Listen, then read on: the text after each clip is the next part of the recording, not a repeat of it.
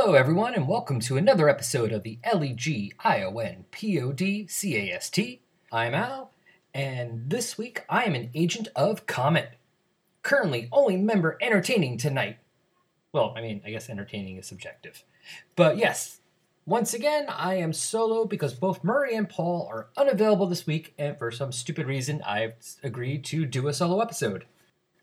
And yes, that means we are back for another episode of the Captain Comet Chronicles, as we are looking through the Silver Age appearances of Captain Comet. Last time, which was episode 113, we covered his first appearance in Strange Adventures number 9, and it kind of left off with a cliffhanger. These giant, weird tops showing up around the country, impervious to everything, including atomic bombs, which hopefully was not the first thing they tried to use on it.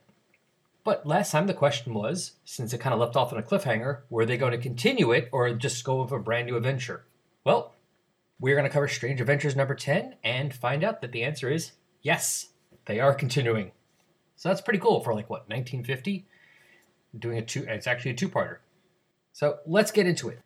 Strange Adventures number 10. And on the cover, we see Comet and some random redheaded woman who kind of looks like she's in a Buck Rogers esque outfit, being menaced by a giant alien creature that is crashing out of what looks like a cryogenic tube. And it says, Thrill the Captain Comet's heroic battle to save Earth from the menace of the air bandits from space. And the cover is by Carmine Infantino and Bernard Sachs. And the story is called Captain Comet in The Air Bandits from Space. The script is by John Broome, although he is credited as Edgar Ray Merritt. Pencils Carmine Infantino, inks Bernard Sachs. The colors and letterer are unknown. People on Earth were dying from lack of air. Mysterious machines had landed, invulnerable to attack. They were drawing away the world's precious atmosphere. But in the fearful crisis, Earth found its champion, the extraordinary and heroic Captain Comet, who alone of all humans possessed unique futuristic abilities that enabled the man of destiny to seek out and defy an incredible enemy that none could withstand the air bandits from space. And we have what was traditional back in the Silver Age was kind of a splash page from the first page of the story, just kind of give you an idea what was going to happen. And we see Comet flying through space in a red spaceship, passing by another larger green spaceship, and he's saying, That mysterious giant spaceship far outguns my little cometeer. But by quick maneuvering, I may be able to defeat it. I must, or Earth is lost. From a radio station in Las Negras, on the edge of the western desert, a haggard reporter speaks to the nation. Here's a summary of the situation at the moment, folks. The authorities believe the huge top has come here from another world. The first ones who went near it were struck down by mysterious invisible radiation. And we see what looks like in the desert a giant, and when I say giant, I mean like several stories high, top, spinning around while a bunch of people, looks like they're wearing cowboy hats too, are running away from it. Run! Something deadly is coming from it! Help! An A bomb was dropped on the strange and ominous object with no effect at all. And we see the bomb with giant mushroom cloud clouds, actually. So I wonder if that means they dropped several bombs on it and did nothing. I am so glad that they did lots of A bomb blowing up in the outside. No wonder the DC universe is filled with, you know, mutants and people's superpowers. Anyway, you see a plane flying away. We didn't even scratch it. Contact headquarters. Tell them that top is indestructible. Then, word flashed in that more of the fantastic machines were appearing out of the sky, all over the world. And we see a couple scientists looking through, well, scientific equipment of some kind. Six more of the tops, two in Europe. Take a look at this meteorological report that just came in. Our atmosphere is thinning out. The dreadful intent of the metal invaders became terribly clear. And the scientists are looking. The tops are drawing in our atmosphere, destroying it somehow. At this rate, there won't be air enough on Earth to support life more than 24 hours. There's only one ray of hope in the general despair here. A striking figure of a man calling himself Captain Comet passed through Las Negas a few minutes ago, heading for the top. No one had ever heard of him, but there was something about the man that raised the courage of all who saw him. How he can succeed where others have failed is not clear. And people are listening to the radio saying, Captain Comet, who is he? And in the Midwest city, Professor Emery Zarko has also heard the alarming broadcast and he's thinking, only Adam Blake and I know who Captain Comet really is. A strange phenomenon. A man born out of his time, 100,000 years too soon. And he's thinking back, in one of the tests I gave Adam Blake, he drank a deadly poison.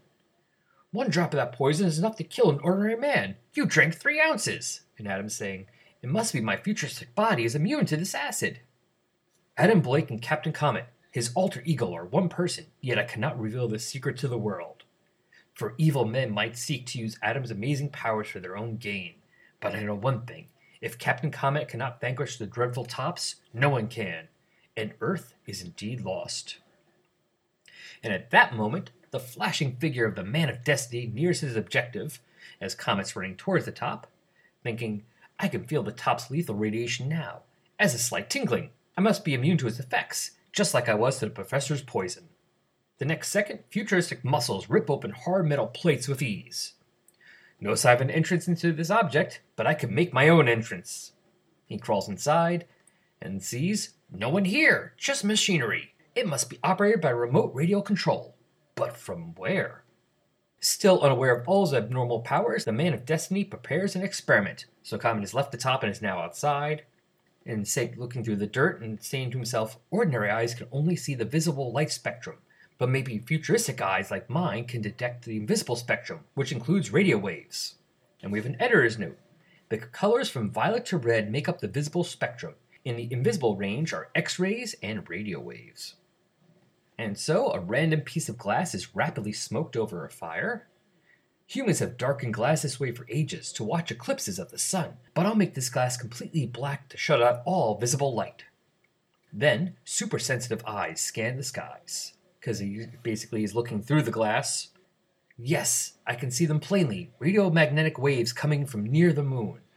But no one would be hiding up there. Our telescopes would detect any unusual activity. Unless. Struck by a sudden thought, Captain Comet explodes into instant action. There isn't time enough to destroy all the tops that have landed on Earth, even with my incredible powers. But if I can attack the danger at its source. And now, back in Professor Zarko's secluded laboratory, soon after, and Comet is busy building that spaceship that we saw on the first page. And Zarko's watching, saying, Sorry. And Zackro's watching, saying, even though I know Adam is a mutant, watching him work amazes me. Of course, his muscles never can never tire. That's one explanation.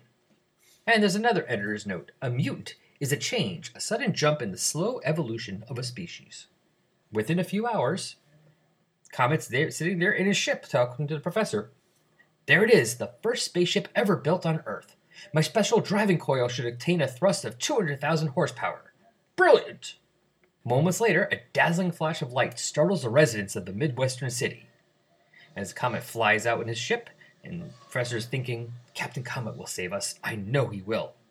And the people, you see some, some of the people from the city are seeing the ship leaving. What's that? It looks like a brilliant new comet, but it seems to arise from the Earth. In minutes, the powerful new cometeer gains the vicinity of the moon. And Comet saying to himself, There's only one place the top operators could be concealed up here, and that's on the other side of the moon, the face which we on Earth never see. And we have another editor's note. The moon always keeps the same face towards the Earth. As a result, its other side is never seen. As the lunar orb is rounded by Earth's first space going craft, he sees that green ship from the first page. An alien spaceship, bigger than our greatest ocean liners, hidden back here. Like an arrow aimed at a giant target, the cometeer darts in at the huge vessel. That opening looks like an escape hatch for launches in small craft. I'll steer right into it. Surprisingly, a moment later, no air, a vacuum in here. I'll slip on my oxygen bubble. Great Saturn, what is that? As the man of destiny surveys the enormous halls he has landed in, a fantastic spectacle meets his gaze. Glass cases, hundreds of them, and each one containing a human like creature in a trance like state. Still, there must be someone controlling this ship. Investigating the strange craft, Captain Comet locates the control room. Still no living thing, but yet somehow the deadly tops are controlled from this room by the radio waves I saw. Then, as an unseen mechanism is tripped, another of the creatures, and this one is waking up. And we see what looks like a large humanoid blue skinned creature. Akadok, who is there? Two superminds make instant telepathic contact, and the alien's thinking, Captain Comet of Earth. And Comet is thinking, Harun, leader of the Ostar race. This creature has a brain almost equal in power to mine. Swift as thought, Captain Comet gauges Harun's past history. We lived on Aster, an airless world. Air kills us. We are not built as you are. We led happy, peaceful lives, but one day a passing star caused gigantic landquakes, and we see their alien, their alien world is being ravaged and buildings are falling over and there's a volcano going off. To the end of the world! Harun, our great scientist leader, will save us. He will think of us way.